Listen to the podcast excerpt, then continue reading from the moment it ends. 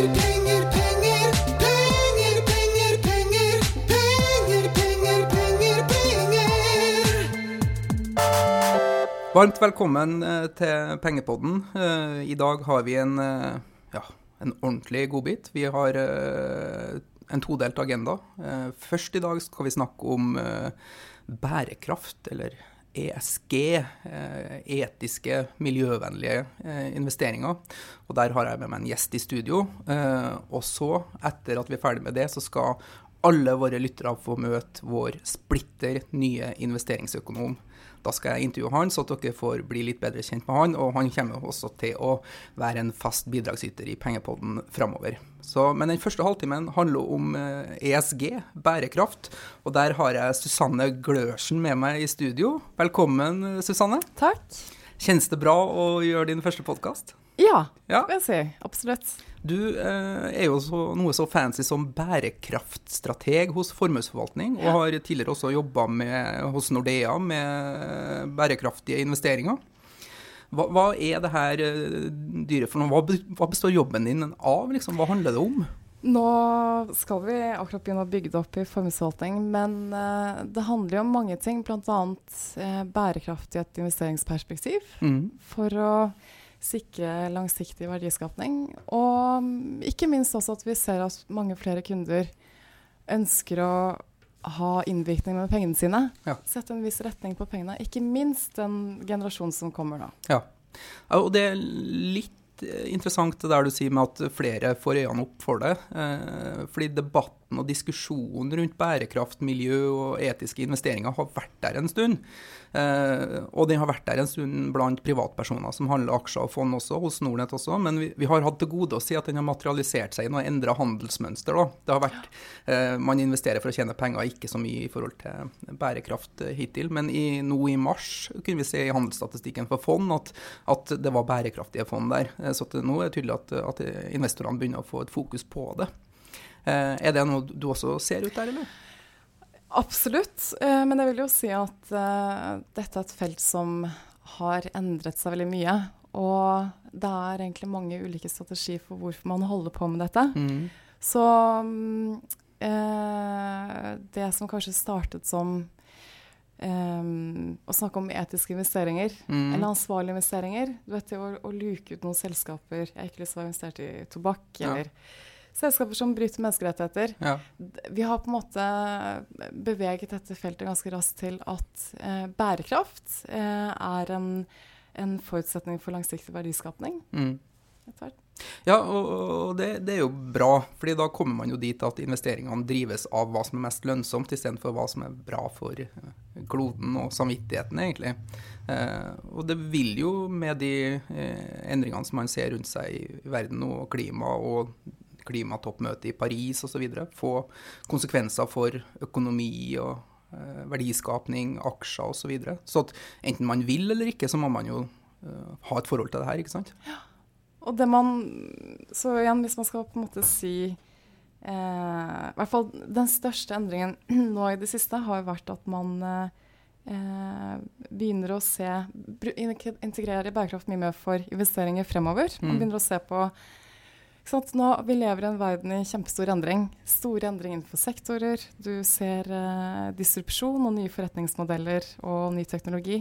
Senest i DN i dag så sto det om at eh, nå kan eh, Det er et EU-direktiv som gir Google og Facebook mulighet til å drive bank. Ouch. Det gjør store endringer. Så det, og man har sånn, store megadrivere som, eh, som eh, befolkningsvekst og, Mm. og økende middelklasse, hvor i Kina så skal alle spise biff og kjøre bil. Ja.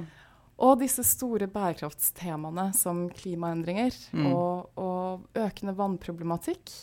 Og eh, etter hvert utfordring på, på ressurssiden. Nettopp. Så det var eh, i risikorapporten til World Economic Forum nå, sa de at den største økonomiske utfordringen fremover er klimaendringer. Altså det at man ikke tilpasser eller reduserer eh, klimaendringer, Mm. og vanlige kriser. Ja.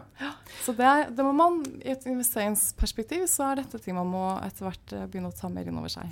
Men du, bare for å prøve å rygge litt, nå, fordi du er innom masse tema her allerede. Og litt av utfordringa til temaet ESG, bærekraft, etiske, miljøvennlige investeringer, er at det er, det er, så, det er så mye her. Eh, Kan vi prøve også å liksom backe litt tilbake og forklare ok, hva er det vi mener med det her, liksom, og prøve å kategorisere det litt? grann? Hvis jeg skal prøve å kategorisere, så er det jo ESG for det første. ja, vi kan starte ta- med environmental, social and governance, står Ja. det for. Det kan også være litt fluffy for enkelte. Mm. På E-siden så er det jo klimaendringer Mm. og, og mm, vann og utslipp, altså om det er NOx eller SOx og, og råvarebruk. Og på S så kan det være menneskerettigheter og arbeidsrettigheter, eller det at man uh, har diversity i arbeidsmengden, Mm. arbeidskraften, Uh, helse og sikkerhet, og at man jobber med å utvikle de ansatte, for eksempel, og innovasjonskraft. Og governance er det jo mange som har snakket om lenge.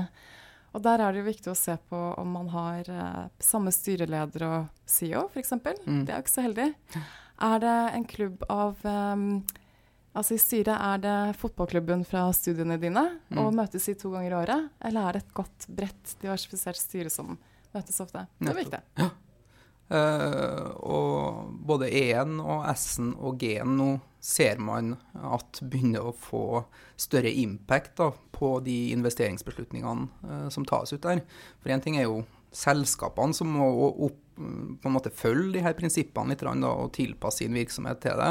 Men nå skal vi sette det her litt mer i et investeringsperspektiv her i dag, tenkte vi.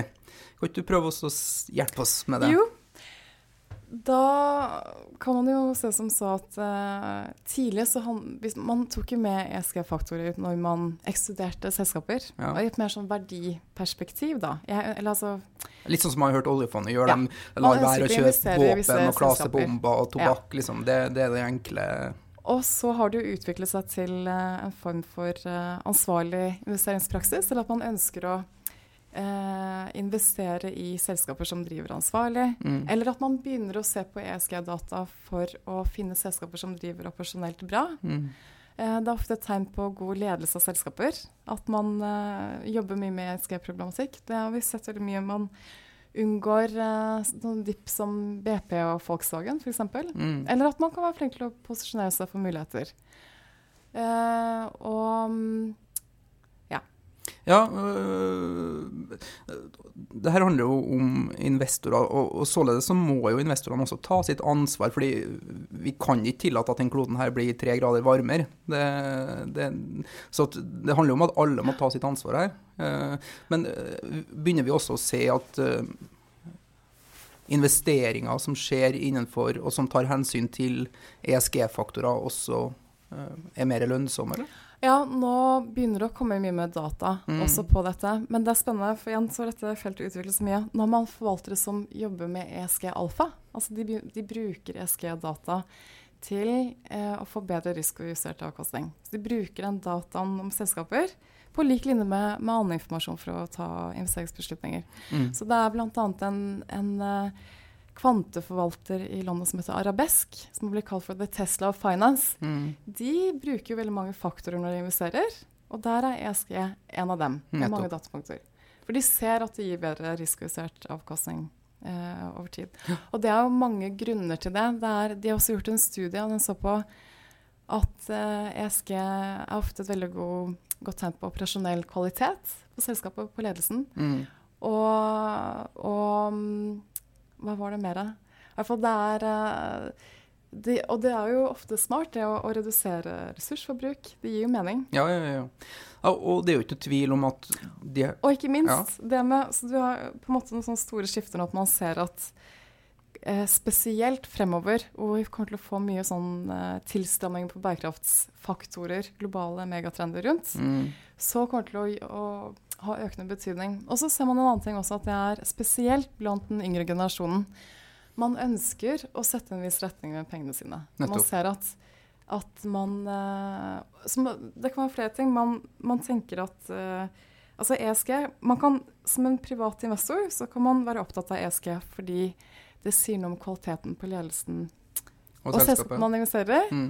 Eller fordi eh, man tenker at i en verden som spinner raskere og raskere, så er det selskaper som begynner å posisjon posisjonere seg i en viss retning. Mm. Bærekraftsfaktorer er viktig. Eller at man ønsker å sette inn en viss retning med pengene sine. Men du, hvis vi skal prøve å se litt inn i framtida. Det at selskapene må tilpasse seg og, være bærekraftige, miljøvennlige og etiske, eh, handler om at de skal være Og er konkurranse... de Nå skal jeg utfordre deg. Ja. Er etikk det samme som bærekraft? Kanskje. Det, det, det er vel litt avhengig av hvordan man definerer det. Eh, Det kjennes vel etisk riktig ut å ta et miljøansvar, vil jeg jo si. Ja. Men det, det, det er bra du nevner, for det handler vel kanskje om å, i denne debatten og også i denne poden å prøve å rydde litt i skuffene, så at man eh, snakker om det samme og forholder seg til det samme. Ja, for man kan jo ha For å ta et eksempel, man kan ha selskaper som driver etikkmessig riktig, men som ikke tar oss i en bærekraftig retning. Man kan jo ha det. Ja, eksempel på det tenker jeg liksom at sånn som Hennes og Maurits har fått uh, gjort mye for å, å ikke skal ha barnearbeidere, f.eks. Ja. Det er etisk riktig. Ja.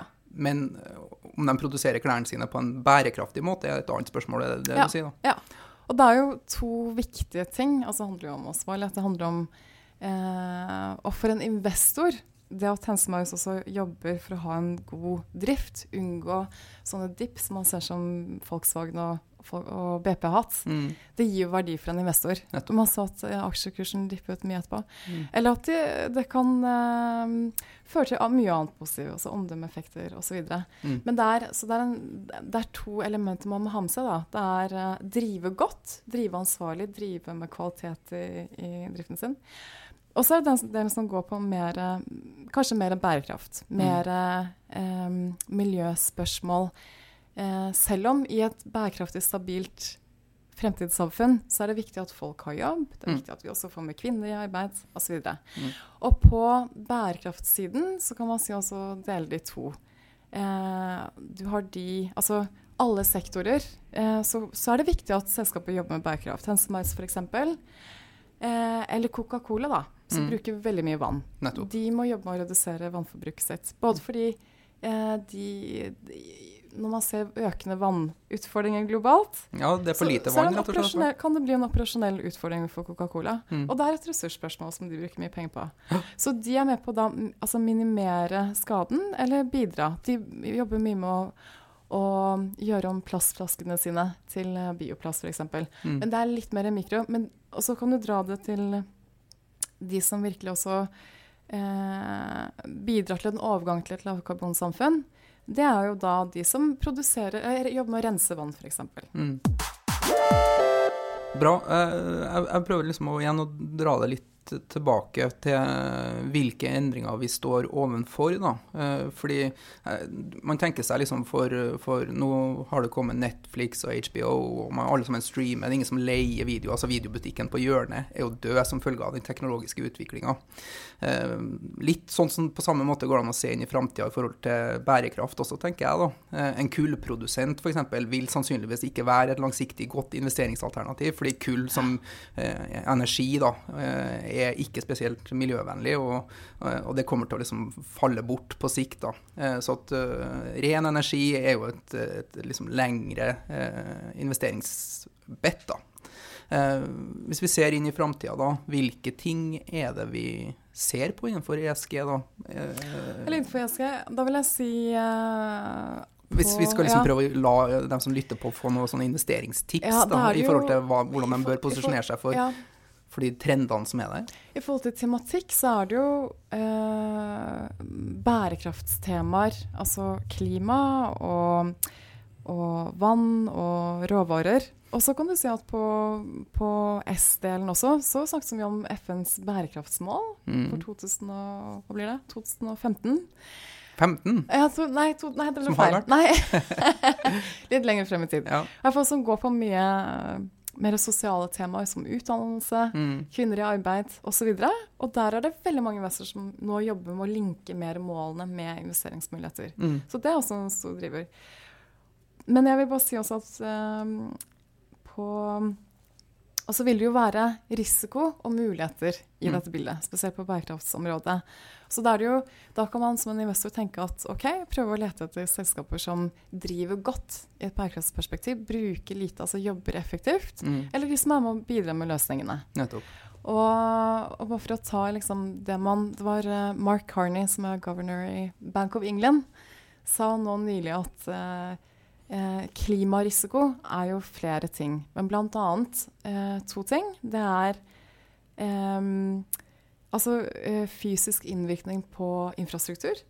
Eksempel, altså værendringer som påvirker infrastruktur, ødelegger infrastruktur. Du har ikke sant? Flommer og Flommer, sånne tørkeperiodene blir Ja. lengre. og. Eller uh, transition risk. At du får uh, eiendeler som blir verdiløse Mm. denne overgangen til et lavkarbonsamfunn. Og Det har Carbon Tracker jobbet mye med, med Mm. stranded assets. Nettopp. Ja, fordi Det er vel liten tvil om at de klimaendringene som vi står overfor, eh, vil påvirke økonomien i form av at liksom, vi får, hvis får vi en varmere klode, så vil vi få større eh, andel av eh, jordkloden som blir tørka ut. Vi får mer ekstremvær, mer flom og mer tørkeperioder. Ja. Eh, vann blir en manglende ressurs, ikke sant? Som, som igjen da får påvirkning på selskapene som skal enten produsere mat, eller Og så har du det hele byproblematikken også. Hvordan byene stadig blir større. Hvordan Mm. de bør kanskje bli mer miljøvennlig også. Eh, så det er jo mange temaer som spiller inn her. Og så ja, Coca-Cola som et eksempel, da. Mm. Som, eh, som eh, er til stede i mange land og er avhengig av For å produsere en halv liter cola, så bruker de tre liter vann. Du vet, Hvis de er i, i, i la meg si Angola, da, hvor det er vannutfordringer Det blir stadig mindre tilgang til vannet fordi det er tørke. Da kan du få klinsj clinch også med lokalbefolkningen på hvem har tilgang til vannet. Og det kan jo føre til at uh, det blir stopp i produksjonen for Coca-Cola, og de kan flytte produksjonen. Men det kan være krevende, eller de kan miste lisenser til å drive. Ja. Så det er um, Det var ett eksempel. Nettopp. Eh, På sikt så vil det jo være mer lønnsomt å, å kjøpe de selskapene så, og de fondene som investerer i morgendagens vinnere. Og Således så finnes det en form for logikk her da, om at, eh, at eh, å tenke ESG og bærekraft når man investerer er, er lønnsomt. Eh, og det er jo interessant, vi, vi gjorde en spørreundersøkelse blant nordmenn her forleden, hvor vi ser at ganske få som har et liksom, eid eller eier bærekraftige fond i dag, men det er flere som, som sier at det er viktig for dem going forward. Og Det som kanskje er mest gledelig med den undersøkelsen, er jo at over tre ganger så mye, nesten fire ganger så mye, mange folk uh, tror at også bærekraftig eh, fond vil gi bedre avkastning på lang sikt enn eh, de som ikke tar hensyn til bærekraft. Og Det er vel litt av nøkkelen også for å få, få investorene til å flytte penger dit det er mest, både mest lønnsomt og mest miljøvennlig. Mm. At det må komme dit, da, så at ikke det bare blir god samvittighet og ikke noe cash på konto. Nei. Hva ser, er- hva ser vi av undersøkelser på området i forhold til investering i, eh, som tar hensyn til de her faktorene? Nei, man ser jo bl.a. Uh, det var en Harvard-studie som så på selskaper som jobber veldig mye med det som er materielt for sin sektor. Mm. Hvis det er kraftsektor, så er den veldig energiintensiv. Da gir det veldig mening at man jobber med å få ned energibruken. Sparer du utslipp, så sparer du kostnader eh, på energisiden. Så i hvert fall den Harvard-studien så på de selskaper som jobber mye med den, de faktorene som er mest materielt, Mm, bærekraftsfaktorene, eller ESG-faktorene, de hadde en outperformance på 6 så bra. Og de selskapene som ikke jobbet med det som var veldig materielt for den sektoren, de hadde en underperformance på 3 Mm. Men så så de også på selskaper som jobber med mange ting som ikke er like materielt da, for sin sektor. Og det kan være kan det være temaer som menneskerettigheter, f.eks. Mm. Noen ganger kan det være vanskelig å linke til avkastning, men du kan jo også si at du kan få sånne store omdømmeinnvirkninger. Men i hvert fall, de selskapene som jobbet mye med ikke like-materielle faktorer, der så man ingen forskjell. Da kan man også si at det kostet ingenting. Mm. Men du, øh, fordi det her begrepet ESG øh, og studier for hva som er lønnsomt, da, det er jo et stort tema, så jeg antar at det er mye her som er uforska på. Eh, Men eh, ta eksempel liksom at et selskap som driver effektivt eh, med å slippe ut lite karbon, eh, de driver effektivt i forhold til vannbruk osv., eh, så så begynner vel å komme litt studier. Og og så har man jo også sett studier på eh, kvi, eh, selskaper som har kvinner i toppledelse osv., eh, som har diversity i ansattstokken sin, eh, hvor topplederlønninger ikke er så stor avstand til vanlige folk sine lønninger. Det er også et aspekt ved ESG som jeg har sett noen studier på. ja, absolutt. Det, der begynner det å skje veldig mye. Det var bl.a. en McKinsey-studie som gikk på diversity, som så på hvis det var selskaper som hadde ganske god balanse med kvinner i, i topplederstillinger. Og gjorde det mye bedre enn eh, tilsvarende selskaper i samme sektor. Og også på det med å ha folk med ulike bakgrunner og kulturer og, fra ulike regioner. Mm. Det ga spesielt uh, stor utdrag. Så det er, det er spennende at man nå også begynner å gjøre mer studier på hva dette faktisk vil si for Mm. et selskap og for uh, investoren uh, til slutt. For det er jo og det er jo et tankekors at det er jo i mindre og mindre grad så kan verdien av et selskap settes til de liksom, tallene det klarer å produsere. Mm. Det er veldig mye av verdien som settes av andre ting. Så det er jo når forvaltere også velger selskaper, så ser de på tallene, og så tenker de litt på magefølelsen. Er det et selskap jeg føler har en god ledelse, og som gjør ting rett? Ja, men da hører jeg litt på magefølelsen min også. Men tror du at eh, sånn som på nordnett.no, når man skal søke etter fond, eller når en, for så vidt en institusjonell investor også gjør sin, sin screening, da, at i framtida så, så kan vi liksom få en søkefunksjonalitet da, som ikke bare lar deg søke etter liksom en price earnings og en price book som er innenfor et visst eh, range, men du kan også søke på få en screener som sier at nei, jeg vil ikke at, eh, at de skal liksom ha en effektivitet på karbonutslipp som er mindre enn X. Det skal være en eh, andel kvinner som er større enn 40% i selskapet, og så får man opp et utvalg eh, Ja, aksjer som absolutt. tilpasser søkekriteriene. Man ser jo nå mye drevet av USA, dette med fossilfrie investeringer. Og så er det jo litt morsomt, for det er jo veldig lite som er fossilfritt, egentlig. Mm. Men at det kom, begynner å komme en del preferanser på hva vil man investere i, og hva vil man ikke investere i. Så det er uh, også det at uh, Jeg så en studie på at altså millennials som nå kommer, Mm. Ser på investeringer som et uttrykk for hvem de er. Egentlig de vil investere i tråd med, mm, med politiske syn osv.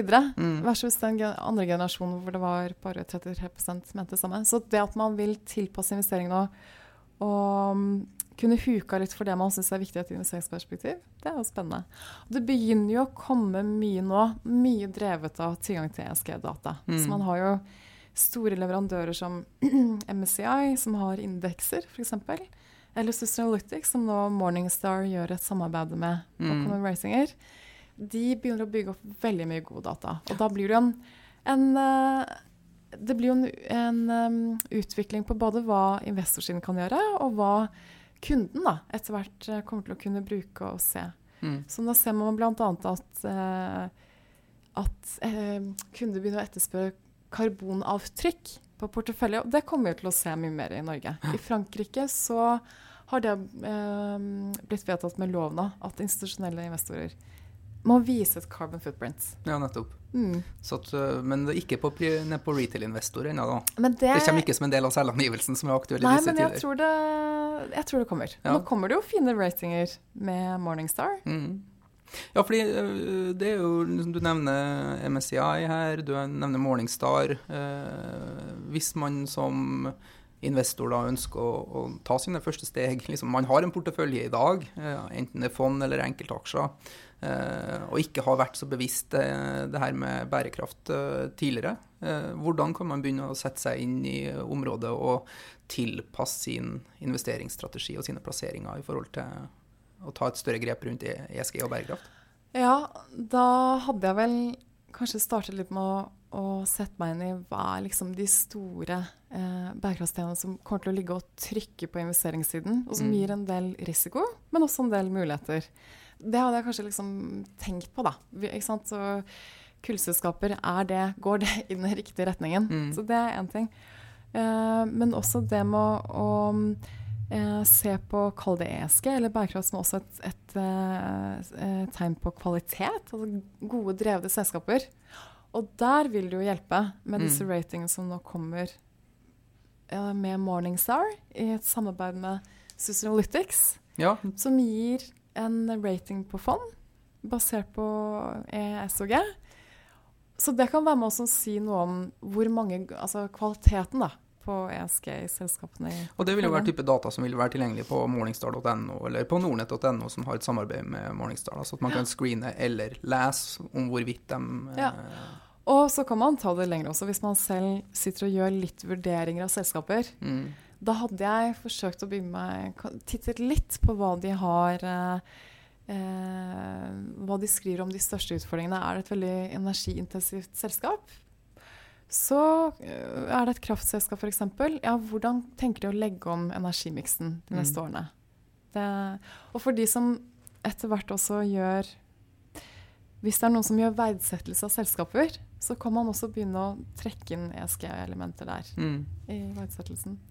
Mm. Ja, fordi eh, til syvende og sist så vil man jo ha avkastning på pengene sine. Og jeg skjønner jo at vi har nødt til å gjøre investeringer som, eh, som er lønnsomme for fremtida. Og eh, jeg har jo, må innrømme at liksom, jeg har ikke hatt et så veldig bevisst forhold til det. Jeg har kjøpt det jeg har kjøpt, jeg har egentlig ikke tenkt så mye på det. Man prøver å velge kvalitetsselskaper, så kanskje indirekte via det eh, så, så tar man litt hensyn til det. Men det her er nok et tema som, som vil få større impact, og som får større betydning going forward for altså, både retail og institusjonelle Ja, absolutt. Det er eh, Og så tror jeg man skal bare ha i bakhodet at nå vi lever i en tid med veldig store endringer. Og at det er eh, perspektiv på hvilke selskaper begynner å posisjonere seg i en overgangsfase da, til et lavkarbonsamfunn etter hvert. Og klarer å omstille seg og er, ikke sant? De er eh, gode på innovasjon og omstillingsevne. Det, det henger sammen med bærekraft. Og så er det mange andre temaer det henger sammen med. Mm. Annet også til sant, banksektor. Hva gjør man nå når man ser at det er uh, nye forretningsmodeller uh, utenfra som eh, tar opp konkurransen? Ja, nettopp. Nå, eh, så liksom hvorfor vi skal være opptatt av det her da, som investorer? Eh, Delvis pga. den langsiktige avkastninga vi skal få, men også at vi skal ta vårt, være vårt ansvar bevisst i forhold til den utviklinga som skjer på kloden her. Er det, det er vel liksom de hovedårsakene til at det, det er viktig for oss. Ja, absolutt. Og jeg tenker at det er jo selvforsterkende. Du behøver ikke å, det er jo ikke noe motsetningsforhold der. Nei. Uh, og, um, og så kan man jo også si at man trenger å investere bærekraftig. Hvis man ønsker avkastning i fremtiden Det var på dette møtet i Davos med World Economic Forum, så var det en eh, representant som sa at det er ingen jobber på en død planet. Nei. Og det er jo litt sånn. Ja. Hvem skal tjene penger i fremtiden hvis vi ikke investerer eh, riktigere? Når må det her begynne å skje? Liksom, det, vi er kanskje på etterskudd allerede? Man er nok eh, på etterskudd, men det begynner jo å skje en del. Nå er det Et togradersmål er jo vedtatt. Mm. Til og med nå ønsker om å Eller prøve å komme seg på en to Nei, en og halv graders eh, utvikling. Men en, ting, Og- en utfordring i den forbindelse som jeg har tenkt litt på fordi Det er de vestlige landene som har størst utslipp, og det er jo karbonutslippene som sørger for høyere eh, temperatur i, i, i verden. Eh, samtidig som vi ser en enorm fremvokst i Asia og Afrika, hvor du skal få en stadig økende liksom, middelklasse og, og eh, produksjon der. Ja. Eh, hvordan skal det der balanseres framover? Vesten skal jo liksom redusere sine utslipp, men du har også en fremvoksende del som helt sikkert kommer til å øke sine utslipp. Ja, det, og igjen Kina. Alle skal kjøre bil, og alle skal kjøre biff. Det Ja. er en utfordring. Men så er det også spennende det at eh, mange utviklingsland er ikke låst inn i en infrastruktur eh, som er veldig kap kapitalintensiv, og som er så låst, da. Mm. Som mye av kraftsystemet her. De kan det må fint kalle leapfrogget Mm. til et mer desentralisert energisystem, f.eks. Hoppe rett over på mye sol. Mm. Eh, Så, mm, så det er utfordringer, men det er også store muligheter da, til å, å unngå den måte, reisen vi har tatt. Mm.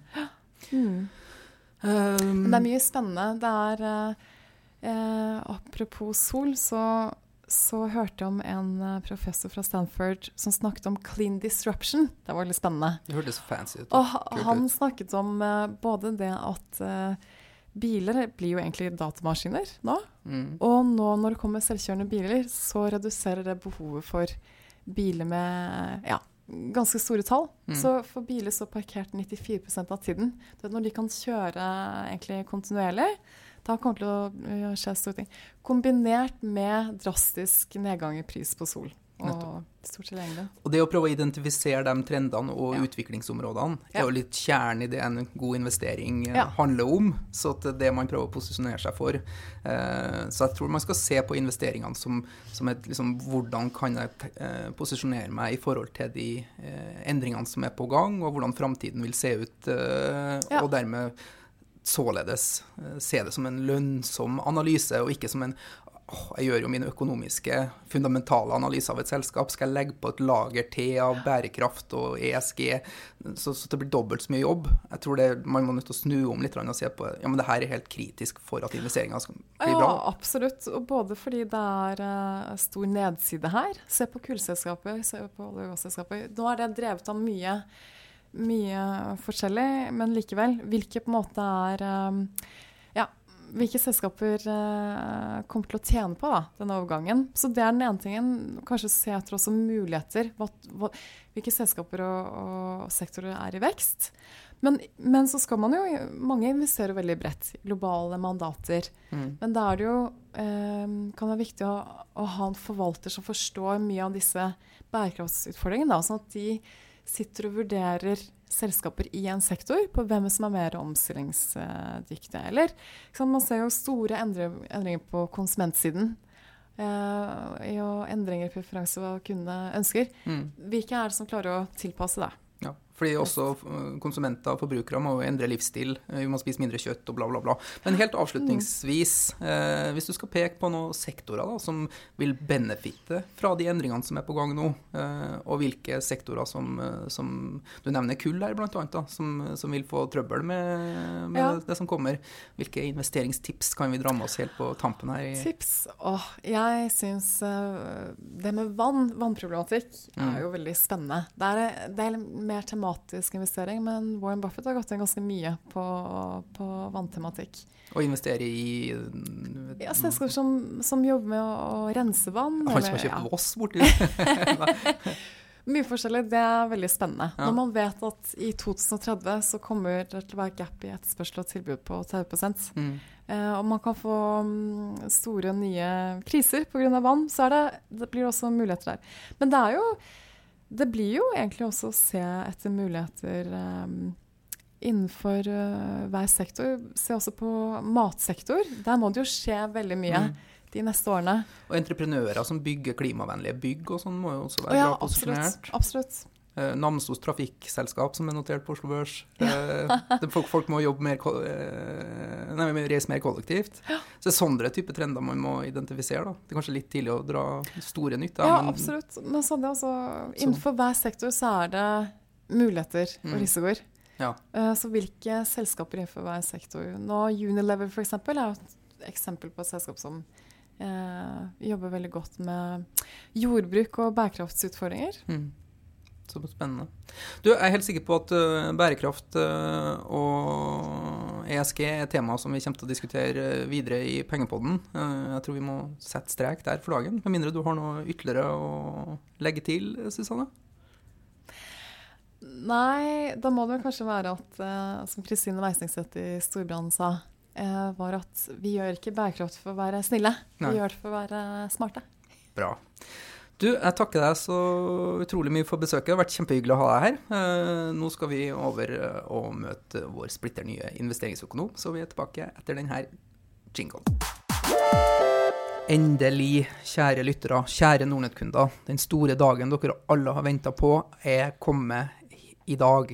Eh, I dag så lanserer vi vår splitter nye investeringsøkonom som da skal ha rollen å være våre sparere, investorers vaktbikkje ute i markedet og overvåke de interessene som finnes, i tillegg til å være en guide og en mentor og en coach og en ekspert for plassering og investering. Eh, nå sitter jeg her i studio med Tom Hauglund og har tenkt å bruke den eh, neste halvtimen til å, å unwrap him, så at dere skal bli bedre kjent med han. Velkommen til Nordnett, Tom, og velkommen til Pengepodden. Tusen takk. Hvordan, hvordan eh, kjennes det? Dette har jeg gledet meg til lenge. Vi har, nå har jeg vært hos dere en måned og på en måte blitt kjent med dere. Og jeg må si penger på den er på en måte noe av det mest spennende jeg kan være med. Ja. Og ikke minst eh, sammen med deg. Er det noe som har overraska deg etter at du kom til Nordnett, eh, eller har det vært sånn som du forventa at det skulle være? Ja, det som overrasker meg mest, er på en måte hva eh, Altså hvor, eh, hvor stabilt og spennende dette systemet er i forhold til strategier, og altså hvor mye som ligger bak eh, den plattformen Nordnett har. Det er det som har overrasket meg kanskje mest. Kan du si noen korte ord om øh, hvorfor du syns at Nordnett var en attraktiv øh, plass å begynne å jobbe?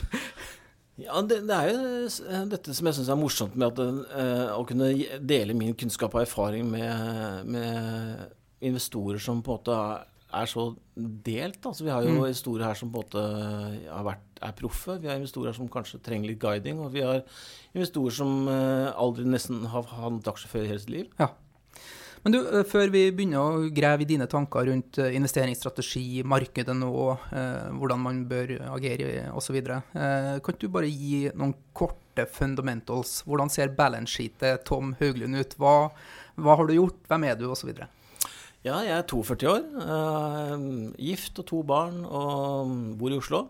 Og oppvokst i Oslo. Uh, det som er mest relevant, er vel kanskje at jeg har jobbet som, uh, som megler i, i mange år. 10-12 år. Eh, fra Kauting-systemet, som senere ble Sparebank1 Markets, og senere tiden i Swedbank First. Så sluttet, valgte jeg å slutte i eh, First i 2012. Og mye av grunnen til det var fordi at jeg ønsket på å, å prøve meg som investor selv. Og jeg har alltid vært glad i å prøve å ta risiko selv og prøve å bevege meg ut på den banen her. Så nå har jeg vært investor i tre år. Mm. Det, det Kombinasjonen av det å ha vært investor og uh, vært megler, er på en måte jeg føler at det er en spennende kombinasjon som jeg kan dele, dele med Nordnetts investorer. Ja, og det eh, er jo et spørsmål som jeg tenkte å stille. Eh, Når man sitter som megler, så, så sitter man jo og plasserer penger og anbefaler, rådgir folk hvordan de skal plassere pengene sine. Som investor så sitter du med, med lommeboka di eh, hver eneste måned, eller bankkontoen din hver eneste måned, og plasserer egne penger. Hva, hva vil du si liksom erfaringsmessig er forskjellen på det å plassere andre sine penger og egne penger? Om det er forskjeller? Jeg vil jo tro at det er det. Ja, og det er det. og Det er, store forskjeller. og Det er vel en av de tingene jeg har lært meg mest av nå som jeg har vært investor. Det er klart at Som megler så er det mye lettere å ta rasjonelle beslutninger på mange måter. Det er, på en måte lettere å ha en ro i kroppen og, og ta beslutninger for kunden, på en måte. Uh, fremfor det å investere i egne penger. Uh, når man har investert i egne penger, så er man mye mer sensitiv på svingningene, og man, blir- man blir mye mer fortere nervøs. Og, ja, og så, er større psykologiske utfordringer knytta til det å plassere egne penger enn andre sine penger. definitivt. For at det er lettere når man eh, sitter som megler og, på en måte, og, og ser litt igjennom svingningene. Liksom, nå, har vi hatt en periode nå i år og i fjor høst hvor vi hadde ekstreme svingninger. og da- Da er det veldig lett at man blir kasta ut på feil side, på en måte. At mm. markedet blir veldig dårlig. Du blir nervøs, men eh, historisk sett har det kanskje alltid vært riktig å kjøpe på de svake dagene. Men når du har egne penger, så er det lett at du kan bli litt eh, overnervøst. Ja. Eh, En annen ting som en sånn hypotese som jeg har, da, er jo at uh, med en gang det blir egne penger, så blir man mer også kritisk i forhold til hva man investerer i. Stemmer det? Ja, jeg har jo på en måte hatt en litt sånn leveregel selv at jeg, at jeg ønsker på en måte å ta mine egne beslutninger. og jeg ser det at de, flere av de dårlige beslutningene jeg har tatt, tatt gjennom tiden, er på en måte at du, du bare hopper på et råd fra en, eller annen megler som, hvor de ikke har på en måte inngående kunnskap i selskapet. og da, da har de liksom ikke så mange gode referansepunkt å, å ta beslutninger på. Så det er lettere for meg å, å ta gode beslutninger basert på at jeg kjenner selskapet og på en måte har forhold til øh, nøkkeltallene i selskapene etc. Du, eh, tre år som eh, investor, eller trader, da. Eh, er pengene som gikk tom til slutt, eller hvordan, eh, hvordan gikk det? Nei, altså jeg, jeg startet jo med en sum og, og, og har, eh, har, hatt en bra avkastning på pengene mine. Mm. Du har klart å leve av det? Det har jeg gjort i tre år, og, og jeg kunne fortsatt gjort det. Hadde ikke vært for at denne muligheten dukket opp. Men Hva var det som gjorde at du ville begynne å jobbe her istedenfor å sitte videre som privat investor? da? Hovedgrunnen, nå har, jeg, nå, har jeg gjort det, nå har jeg gjort det tre år, og jeg syns det var en veldig eh, rik erfaring. Og jeg, jeg kunne fortsatt ha gjort det, men ønsket, en av de tingene som jeg syns var, eh, var mest negativt skråstrek slitsomt med å være investor, privatinvestor, det er at du blir litt sånn lonely wolf der ute. Du, du er litt sånn alene i krigen. Eh, man, eh, man rokker jo litt ved stabiliteten i hverdagen eh, med tanke på at jeg har familie. Når du liksom ikke har, du har liksom ingen fast inntekt, og det blir litt sånn En uke gjør du det veldig bra, og neste uke kan du gjøre det dårlig. Mm. Men ikke minst, Anders, dette med miljø har jeg savnet. Ja. Eh, Jeg har på en måte sittet i et lite blir- Man blir veldig sånn basert på seg selv. Jeg likte ikke helt at det ble, Man ble litt sånn, litt sånn for egoistisk på sine egne penger. Og jeg ønsket å komme i et miljø og være med. Og, og her er det fantastisk. Kan jeg få opp til å dele mine aksjenerdkunnskaper med, med alle der ute. Ja, det skal du definitivt eh, få. Og jeg tror du har et godt poeng. Det her med miljø er nok en veldig viktig greie for min del. Som har gjort at jeg tror jeg kunne hatt problemer med å stå opp, tatt på meg pysjen og satt meg foran innfront og trede aksjer en hel dag liksom uten sosialt stimuli. Ja, og nå er det jo, er det jo flere gode investormiljøer i Norge, mm. i Oslo. Jeg kjenner jo flere, flere av de selv, og jeg satt jo i et sånt lite miljø selv. Så det er, det er, en, det er en veldig morsom hverdag eh, til tider når det går bra, og det er en eh, kjedelig hverdag når det går dårlig. Men det er veldig stimulerende. Men det, man kan bli man, man, faller litt, man blir litt ensporet, da. sånn. Men uh, en annen ting som, som du ikke nevnte rundt uh, The Fundamentals og Tom Hauglund Balance Sheet, er at du, du er jo norgesmester. I tennis? Ja, ja. ja eh, jeg har mye, mye av Du er konkurransemenneske, eller?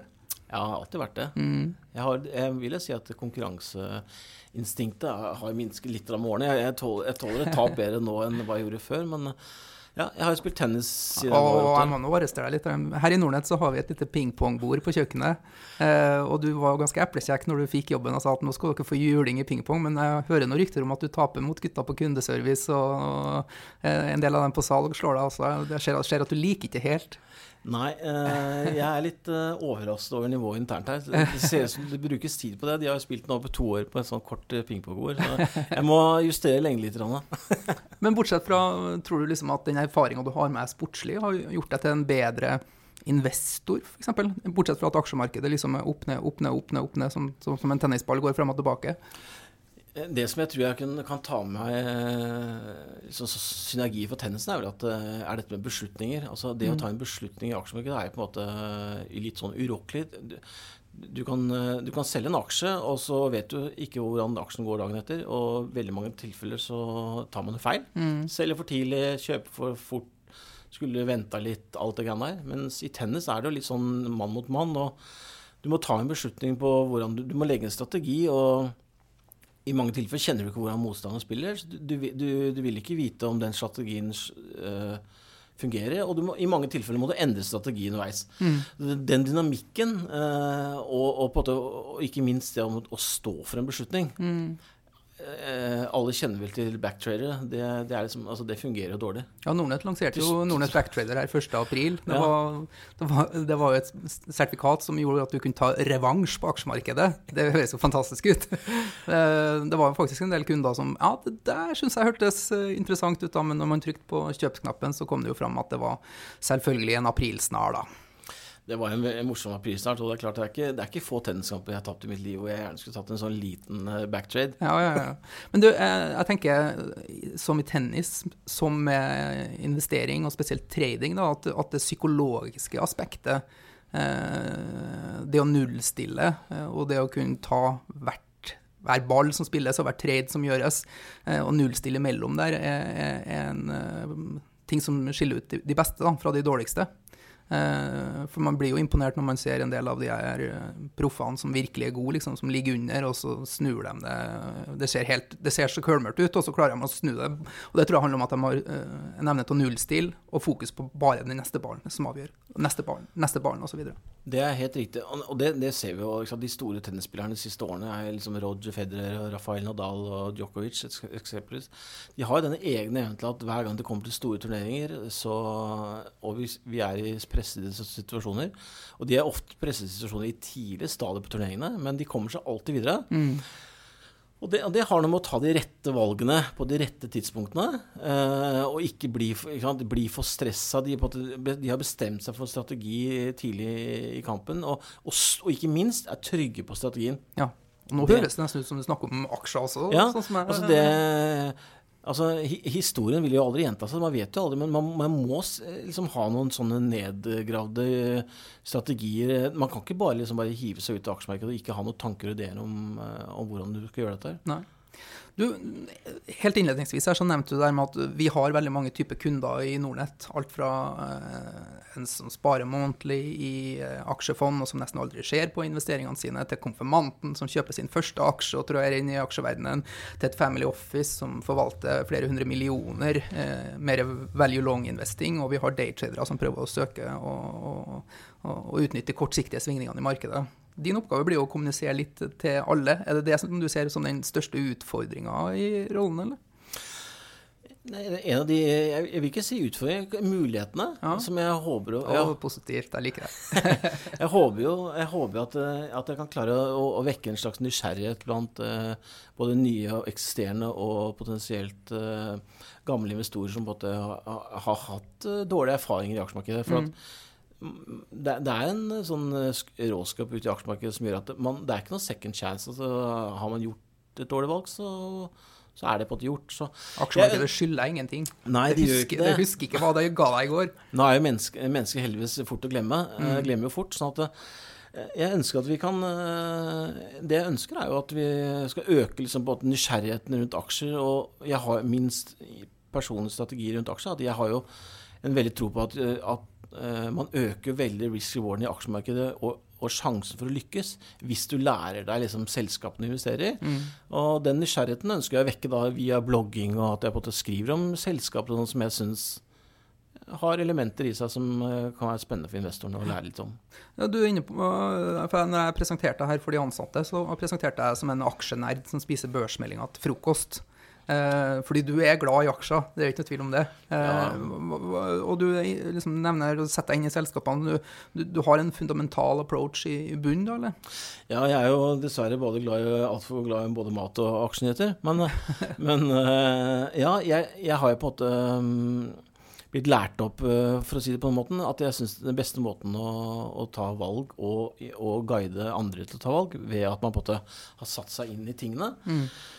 Det har nok noe litt med når jeg jobbet som megler også. Hva slags kunder jeg hadde. Jeg hadde på en måte store private kunder og på en måte nisje mot familieoffiser familieofficer og, og, offices. Og det, Krevende kunder, med andre ord. ja, altså krevende privatkunder som på en måte, men, men som, som tar, eh, tar egne valg. Men eh, hvis jeg skal på en måte kunne gi noe added value til en sånn kunde, så må det på en måte være basert på ikke noe sånn synsing. Det må være på en måte mer enn en større som er eh, fundamentalt, da. Ja. Du må, du må ha på X-ray-brillene og ha muligheten til å se gjennom Ja. uh, ytene og, og wrappingen på topp, liksom ned i detaljene og, og forstå, helt enkelt. Nemlig. Og, og en av de tingene jeg, jeg, jeg, jeg føler jeg har hatt ganske stor suksess med, er jo nettopp det å møte management. da. Nå har jeg jo vært så heldig at jeg har hatt en, en sterk mentor i Eigelspetalen, mm. uh, som har hjulpet meg mye. og jeg, jeg, har, jeg har vært mye med han på managementmøter og sånn, og lært mye av det. Og jeg sier ikke at Nordnetts investorer skal løpe rundt i managementmøter, men, men det å kunne Men der kan vi jo si at vi har jo ofte investorpresentasjoner hvor vi inviterer management enten til å holde fysiske seminarer eller et webinar eller lignende. Absolutt. Hvor man kan det- møte og, og stille spørsmål osv. Og det vil jeg definitivt oppfordre investoren til å lytte på, for da får du en helt annen innsikt og magefølelse om hva, hva selskapet tenker å gjøre. Og, og det, det er lettere som investor eh, å ta en beslutning eh, når man vet på en måte hva selskapet driver med. Og, og dette vil også gjelde det å, å investere i fond. Uh, altså det å lære seg sånn selskapets strategi, kanskje gå inn og titte litt på de selskapene som fondet er investert i, og se litt på mandater, som gjør at du får litt sterkere forhold til fondet du er investert i. Det høres jo kjempebra ut. Eh, når man investerer i aksjer, eh, og det er jo en prosess og en reise som aldri tar slutt. Eh, man vil aldri bli utlært så lenge man lever. Det eneste man vet, er at man ikke vet. Eh, og jo mer man lærer, jo, større, jo mer innser man det. Eh, men eh, på denne reisen for å bli en bedre investor, da, så, så, så vil du gjøre feil, og du vil gjøre ting rett. Og målet er jo hele tida å gjøre mer ting rett, og, og, de, og prøve å unngå en del av de feilene. I hvert fall ikke gjøre feilene mange ganger. Det er jo det dummeste. Mm. jeg er helt sikker på at du også har gått på trynet noen gang i det her markedet, Tom. Kan, Ja. du, kan du være litt transparent, som vi ønsker å være i Nordnett, og dele eh, din dårligste trade, eller din Ja, altså, jeg har jo eh, som, som sagt gjort, gjort uh, utallige feil i markedet. Altså Ydmykhet uh, er jo helt klart veldig viktig i et aksjemarked. Altså, vi både Stahet og ydmykhet, det, det er viktig. Det, altså, det å være sta i et aksjemegler og på en måte tro at du alltid får rett til slutt, da kan, kommer du dessverre alltid til å havne i en eller annen situasjon eller en aksje hvor du på en måte utenforsigende forhold kommer til å gjøre at du til slutt eh, innser at du gjort en feil. Og eh, ja, altså hvis jeg, hvis jeg, jeg kan nevne et eksempel med Fingerprint, da, for eksempel. Det er ikke mer enn tre år siden jeg hadde en kamerat av meg som kjente en som jobba i Fingerprint, og som sa at dette her er veldig spennende. Men da hadde jeg på en en, tanke og teori uh, om at uh, nei, jeg, jeg skal på en måte kunne nok om selskapet før jeg investerer i det. Gjerne lese litt rapporter etc. Og når jeg begynte å lese liksom rapporten til Fingerprint, så syntes jeg det var komplisert. Og, og liksom hadde liksom ikke helt sett for meg at okay, Fingerprint på kredittkort og sånn, at jeg så ikke for meg at det skulle bli så stort. Men da lå jo aksjen i 40-50 kroner. Nå, den var jo oppe i 700, og nå er den vel i litt over 400. Så det var jo selvfølgelig en tabbe i etterkant. Men Det er jo en klassisk backtrading-tabbe. Du skulle ønske at du hadde kjøpt, men Sondre er jo uh, flust av eksempler på, som de fleste har, tenker jeg. Ja, og, og, og, det er jo litt sånn eh, disse vekstaksjene og teknologiaksjene, så er det på en måte Det er mange ting som Det er ikke så alltid så lett å forutse hva Men én ting som du gjorde veldig riktig der, er jo å ikke høre ukritisk på råd fra andre, men å gjøre seg opp sin egen mening. Og du gjorde jo det, og egentlig bestemte deg for at det her forstår du godt nok til å kunne investere i det. Nemlig. Så, så sånn sett så egentlig ingen tabbe, men det er lett å si i bakspeilet at den aksjen har utvikla seg Ja, noenlunde positivt. Ja, noenlunde er Helt, helt utrolig. Og så hadde jeg en eh, Hvis du snakker om tabber eh, En annen tabbe som jeg syns jeg gjorde i fjor, var at jeg eh, Eller egentlig de siste to årene siden OPEC, liksom fra november 14, jeg sa at liksom nå, nå, nå Saudi-Arabia gikk tidlig ut og sa at nå, nå vil vi ikke kutte produksjonen fordi at uh, vi mister markedsbalansen mot USA. Så, så har vi hatt en ekstremt nedadgående trend i oil service og oljeaksjer hele veien. Fra 110 da til 40. og d- d- Den, den, den, den var jeg for sen på å, å se. Jo, jeg var jo short sidel, men jeg tok jo den liksom Fikk 20 kroner, og så dekka den. Mens jeg har jo vært for positiv. Jeg har f.eks. handlet en del PGS. Jeg syns det er på en måte et eh, solid selskap med god ledelse, gode aksjonærer, som jeg egentlig ikke har eh, trodd at skulle falle så mye. Så ja. det er en tabbe at man ikke heller har sett at det her er jo en- en nedtrend. Man har jo hele tiden trodd at det skulle snu før, da. Ja. Ja, nei, det, det er alltid ting å angre seg på i markedet. Og skal man være der uten å tro at man skal unngå det, så, så, så tror jeg man må øh, dessverre finne på noe annet. Ja, og man, man lærer av feil. Ja. Du, har du noen gang øh, Sånn som det her med stopplås, vet jeg at du har vært opptatt av. Har du gått på noen smeller der, eller øh, har du alltid, alltid stopplås på posisjonene dine? Nei, eh, Som investor så, så har man alltid en tanke og idé om at man skal ha stopplås, fordi det er viktig. Men det viktigste med stopplås uh, vil jeg si at det, hvis, man, hvis, hvis man investerer, så er det, er det veldig lett at man, man gjør én trade, og så, og så går den bra. Og så, og så går, tar man en trade til, så går den bra. Så til slutt så ender man opp i kan, man, kan det være sånn at man plutselig ender opp i en aksje som da ikke går bra. Og hvis man da ikke har stopplås, så er det veldig farlig. kan man risikere at man til slutt havner i en aksje som, som går, kan gå veldig langt ned, eller faktisk hele veien. Vi har jo eksempelet i Dolphin eksempel i fjor, som, som gikk hele veien ned. Til null? Ja, altså jeg satt jo eksempel og handlet PGS, og så gjør du en god handel i PGS, og så ser du at liksom Dolphin ikke rører på seg, så kan du kjøpe Dolphin. Hvis jeg ikke hadde hatt stopplås i Dolphin da, så hadde jeg jo kunnet tapt alle pengene mine. Eh, men det er mange tilfeller hvor, eh, hvor jeg ikke har klart å følge liksom, kjøreregelen. Fordi at du blir sånn Nei, dette skal nok snu litt. Men til slutt så, så når man en eller annen grense, da, som, men som er da kanskje mye lavere enn det du opprinnelig hadde satt. Jeg tenker opprinnelig sånn 5% stopplåsregel er en fin kjøreregel. For at eh, hvis aksjen beveger seg liksom 5 ned, mm. så, så føler jeg at da, da har du bare tatt en dårlig beslutning. Men eh, sånn som markedet har vært nå siste året, så kan du risikere at du våkner opp til aksjen ned 10 Ja. Og da noen som Ja. Nei, men, og det der er jo en tabbe som, som jeg har gjort, og som sikkert mange av lytterne våre har gjort også, at uh, man har ikke stopplås, men når aksjen begynner å falle, så faller den, et, faller den 20 og så er den ned 30 og så, og så er det fortsatt ikke stopplås, men snarere tvert imot. Man velger å gå inn med tilsvarende sum igjen for å halvere snittkursen sin. Er det Det, min erfaring med det, det er at det fungerer faktisk i mange tilfeller eh, ganske bra. Altså liksom, hvis, hvis en aksje har overreagert. Men dessverre er det problemet at den dagen du da kommer, kommer feil, da, så vil du tape alle pengene. Til slutt så ender det opp liksom at du kanskje har en portefølje på fem aksjer. Og så er det den ene som faller og så må du drive og selge de andre, og så ender du med å kjøpe mer og mer av den siste. Og så er det den siste som går gærent.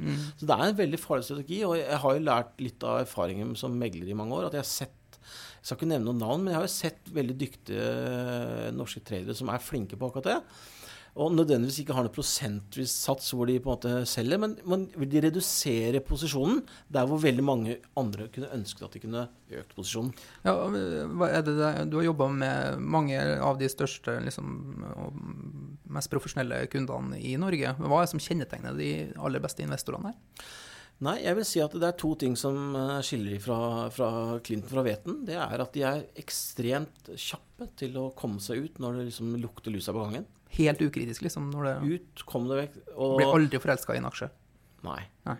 Det er liksom En aksje er, er et instrument. Mm. Uh, ja, og liksom Selv om du har møtt meg så, altså, er, Lukter det på gangen, så kommer det seg ut. Uh, Mm. og, og er kritisk hele tiden. Eh, og, og tenker ikke så veldig mye over at de har gjort noe feil. Er, de, de tar ikke det som en sånn personlig greie. Liksom nå, nå. Mens på den andre siden så er de veldig flinke på eh, Si at du kjøper liksom eh, Rex silikon, for å ta et eksempel. På 1,20, og så går den til 1,30, og så ser den kjempebra ut, så, så tar 8 av 10 den gevinsten og er fornøyd. Men det jeg ser da, de, de gutta der gjør, de bare øker posisjonen. De ser at dette her ser riktig ut. Her kommer momentet, her kommer volumet, og så drar de til. Så cut your losses, uh, let your, let your Nemlig. profits run. Det er så enkelt. Kvitt hodepineaksjene, de, de som gir deg hodepine og bekymringer. Og de som går bra, ikke liksom, liksom bare selg med en gang. Heller, heller ta sjansen og øk. Du, vi er jo i et veldig utfordrende marked nå i, har vært i 2016. Eh, nå har det konsolidert i en god måneds tid før vi ut som det bryter litt på nedsida eh, i de siste dagene. Eh, hvordan ser du på markedet for øyeblikket, Tom? Jeg syns markedet ser litt grann slapt ut akkurat nå. Jeg hadde håpet at vi hadde, vi hadde så lite stemningsskifte. Liksom, mm, markedet starta veldig dårlig, og så ble alle tatt litt på senga over nyåret. Og rundt ja, 11. februar vel liksom, hvor markedet bunna litt, og så har det, og så har det gått opp en 10-12% Og nå har vi sett en del ting som jeg er litt bekymret over. Eh, Vi har jo liksom, vi ser SEP driver og nedgraderer Kina. Vi har altså en kontinuerlig bekymring for Kina. Mm. Vi har en valutakrig som foregår der ute, og liksom alle slåss med å få eh, svak valuta for å øke eksporten sin. Det er interessant da, at alle vil ha svak valuta i et marked som er et nullsumspill. Ja. For at én valuta skal bli svak, så må en annen valuta bli sterk. Nemlig. Og, den, eh, og jeg frykter vel kanskje at vi ikke helt har sett ferdig den der eh, devalueringen i Kina. Mm. Så Det er en av de tingene jeg er litt nervøs for. Og så ser vi jo også det at eh, sentralbanksjefen i USA, Fed, nå kontinuerlig nedjusterer rentebanen. Vi hadde på en måte, Nå har de brukt stimulusprogrammene sine i tre runder. og og på en måte fått ned arbeidsledigheten fra 10 til 5 i USA, og, og, og trodd nå at nå kan økonomien eh, leve, sine, leve, leve, leve selv da, uten mm. stimulus. Og til og med kanskje kunne øke renten litt, for kanskje ha noe å gå på ned veien. Hvis markedet skulle bli eller forverre seg, eller at BNP-veksten ikke er som forventet. Og det at på en måte nå gjelden har eh, opprinnelig forventet markedet fire rentehevinger, Hun begynte jo med å snakke det ned to, og nå forrige uke pratet vi ned at vi kanskje ikke får noen renteheving i, i det hele tatt. Det er klart at det er jo det altså, er positivt for markedet. Aksjemarkedet liker det fordi at da beholder vi lav rente. Mm. Men eh, som økonom så er jeg litt bekymret for det at vi, at, vi, at vi får en stagnering i veksten i selskapene. Du, er det markedet som vi er inne i nå, det fortsatt ned øh, 7-8 i år? Er det liksom en kjøpsmulighet, eller øh, skal man øh, gå ut? Hva tenker du rundt det? Jeg, jeg vil ikke gi noe sånn to streker under svar, svar Jo, på det. kom igjen. Hva står børsen i hovedindeksen 31.12.? Nei, det, det, Står den i 624,75 eller 76? Ja, det er veldig mange som er veldig glad i å spå i det. Ja. Jeg syns det er veldig mange variabler som, eh, som kommer til å, å gi svaret på det. En er jo hva? Vi kan jo våkne opp i morgen med at uh, Saudi-Arabia kutter produksjonen. Vi kan våkne opp til at Kina devaluerer igjen yuanen. Uh, vi kan våkne opp til at uh, Fed setter opp altså, Det er så mange ting der ute nå som gjør at, at vi at, at spillerommet er veldig stort. Men eh, mange, mange økonomer, da Og oljeanalytikere spår at, vi, at andre halvår i år skal vi begynne å se litt mer balanse i oljemarkedet. At vi kanskje når en oljepris opp mot både 50 og 60 i Q4 i år, eller altså andre halvår. Eh, og det er jo et spill som jeg følger veldig nøye med på. og Det håper jeg leserne og lytterne vil få et innspill i, for jeg er veldig opptatt av bl.a. landringmarkedet i USA. Og klarer vi å få et produksjonsfall der eh, i USA, så ser jeg, at vi kan få en oljepris som er mye høyere. Og da tror jeg da, da er det en del aksjer på Oslo Børs som skal opp. Ja, det, oljen har blitt sykt viktig. Det har blitt en slags proxy på veksten i verdensøkonomien.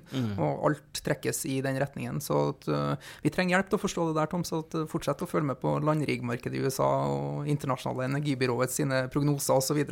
Men du, uh, fordi om du nå begynner å jobbe som investeringsøkonom og, uh, i Nordnett, så betyr ikke at du slutter å handle aksjer for det. Vi har jo egenhandelsregler her i Nordnett som følger de svenske, i og med at våre konsesjoner er gitt derfra. Så man må jo ha en investeringsstrategi som er passe til at man må ha en måneds investeringshorisont på alle posisjonene sine. Og så får man ikke lov til å selge for det har gått en måned, men man får lov til å ta tap, da. Du skal fortsatt være investert, ikke sant? Definitivt. Jeg hadde, jeg hadde ikke tatt den jobben her hvis jeg ikke kunne få lov til å handle aksjer. Aksjeneiden. Sånn at ja, definitivt. Og jeg har jo en portefølje i dag som er, jeg syns er, er ganske spennende. Og før du nevner din portefølje i dag, så passer det perfekt å komme med Pengepodens disclaimer. At alt, alle aksjer og, og, tips og informasjon vi deler her, er jo ikke ment som konkrete investeringsråd, men som input, informasjon og hjelp til at man kan gjøre seg opp sin egen analyse sine egne, og ta sine egne beslutninger. Så vær så god. Din portefølje i dag. Ja, I dag sitter jeg på en spekulativ en. Jeg har kjøpt litt Rex Silikon. Og jeg er long Marine Harvest. Og så er jeg short Statoil. Ok. Jeg blir umiddelbart nysgjerrig på hvorfor er du short Statoil, da, med tanke på at hvis det forventes en videre oppgang i oljeprisen, så er jo oljeselskapene som primært da vil kjenne på den boosten, tenker jeg da. Nemlig. Nei, men det, det er et relevant spørsmål. og eh, Sånn som jeg, da, da er vi litt mer inn på det fundamentale igjen. da. Eh, historisk sett så har jo på disse oljeprodusentene vært prisa sånn 10-12-gangeren. Og, eh, Og da snakker du på årlig inntjening, ja, PE. Price earnings ja. 10-12. Og hvis, eh, hvis vi skal liksom havne på 10-12-gangeren i år, eh, så må oljeprisen opp til nærmere 70 dollar for at vi skal kunne forsvare dagens kurs på rundt 125 kroner. Mm. Så vi hadde på en måte et, veldig raskt rønn ned til 100, og så spratt den veldig fort opp på 135, og jeg shorta opp på 132 var det. Ehm, og hvis du ser på liksom det fundamentale, så, så betaler jo selskapet ut mer i utbytte av hva de tjener. Altså, jeg, jeg så på Q4-tallene nå som ble annonsert nye, eh, så tjente selskapet en- en og en halv- 1,6 milliarder og skulle betale 22 cent i utbytte. Dvs. Si at de betalte ut 6,4 milliarder i utbytte og tjente 1,6. Mm. Eh, dette var da Q3, ikke Q4. Nei, unnskyld, Q4. Mm. Eh, det er klart at eh, Jeg syns ikke det er levbart at selskapet betaler ut mer i utbytte enn hva de tjener over lang tid. Og skulle, skulle de måtte rokke på eh, dividendepolitikken sin, så Så denne aksjekursen holdes høyt kunstig nå pga. dividendepolitikken, tror du? Ja, Ja. definitivt. Vi har sett mange eksempler på ja, i Prosafe og Sidrio og og TGS, hvor Mm. selskapene sier at nei, vi, vi klarer ikke å opprettholde politikken. Og, eh, og da faller jo aksjer fælt, for det er mye dividendeinvestorer i aksjene. Så- Og det er jo helt naturlig. Eh, Absolutt, det Det er er, liksom hele essensen i aksjemarkedet. Få en del av overskuddet som genereres i, i selskapene. Og når det ikke genereres nok overskudd, da, så kjennes det liksom ulogisk og irrasjonelt ut å betale ut mer utbytte enn man klarer å generere på bunnlinja.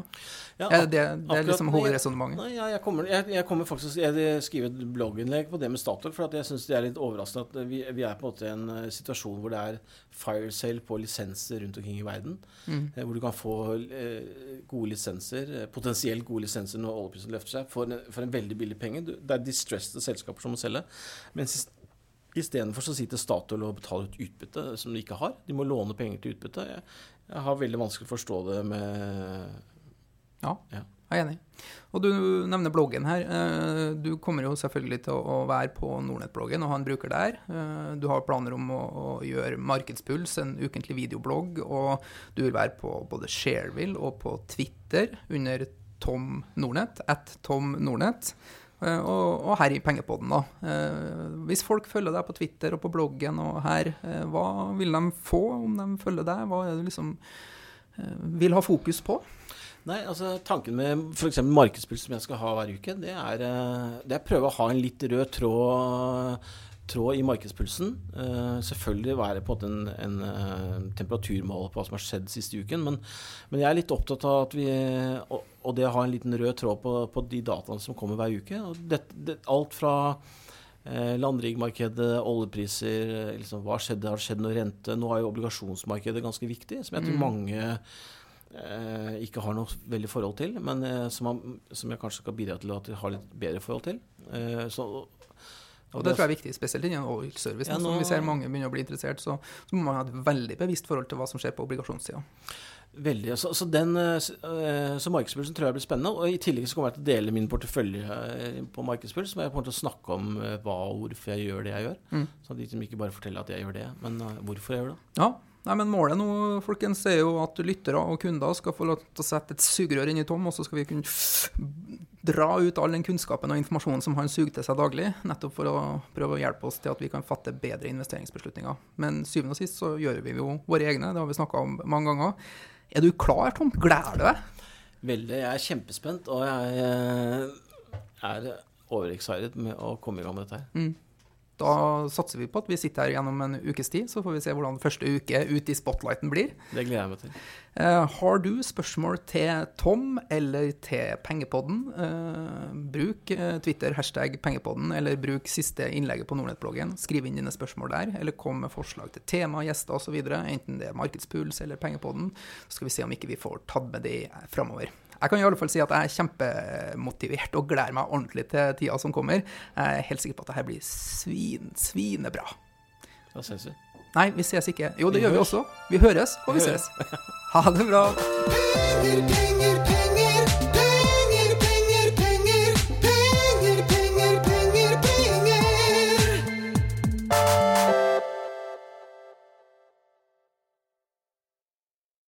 Denne podkasten skal anses som markedsføringsmateriell, og innholdet må ikke oppfattes som en investeringsanbefaling.